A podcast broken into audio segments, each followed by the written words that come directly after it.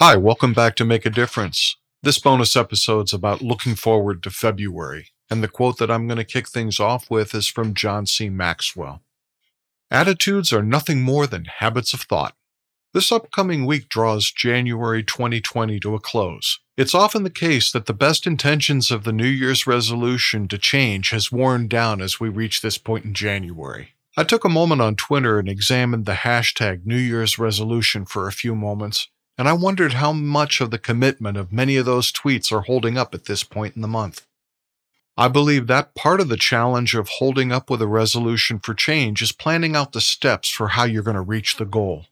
It's not enough to hold up a lofty goal and aim for it every day without a plan of how you're going to accomplish it. Let's face it, it's just too big.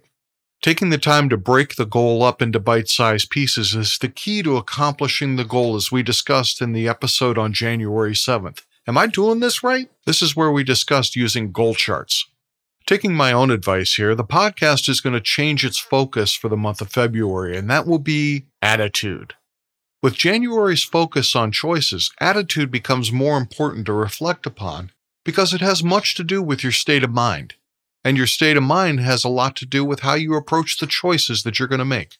Maxwell's quote really forces me to focus upon I always have a choice, and those choices form habits that drive your daily choices. I want to point out that this also goes back to December 29th from a quote that was shared by Evan Robb. You can't start the next chapter of your life if you keep reading the last one. It's by an unknown author, but I think it has a lot to do with continuing to refocus yourself towards setting goals and looking at the bite sized pieces that you want to accomplish.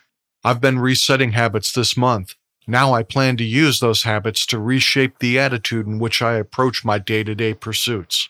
I'm looking forward to the journey, and I invite you to join me. I'll see you in February.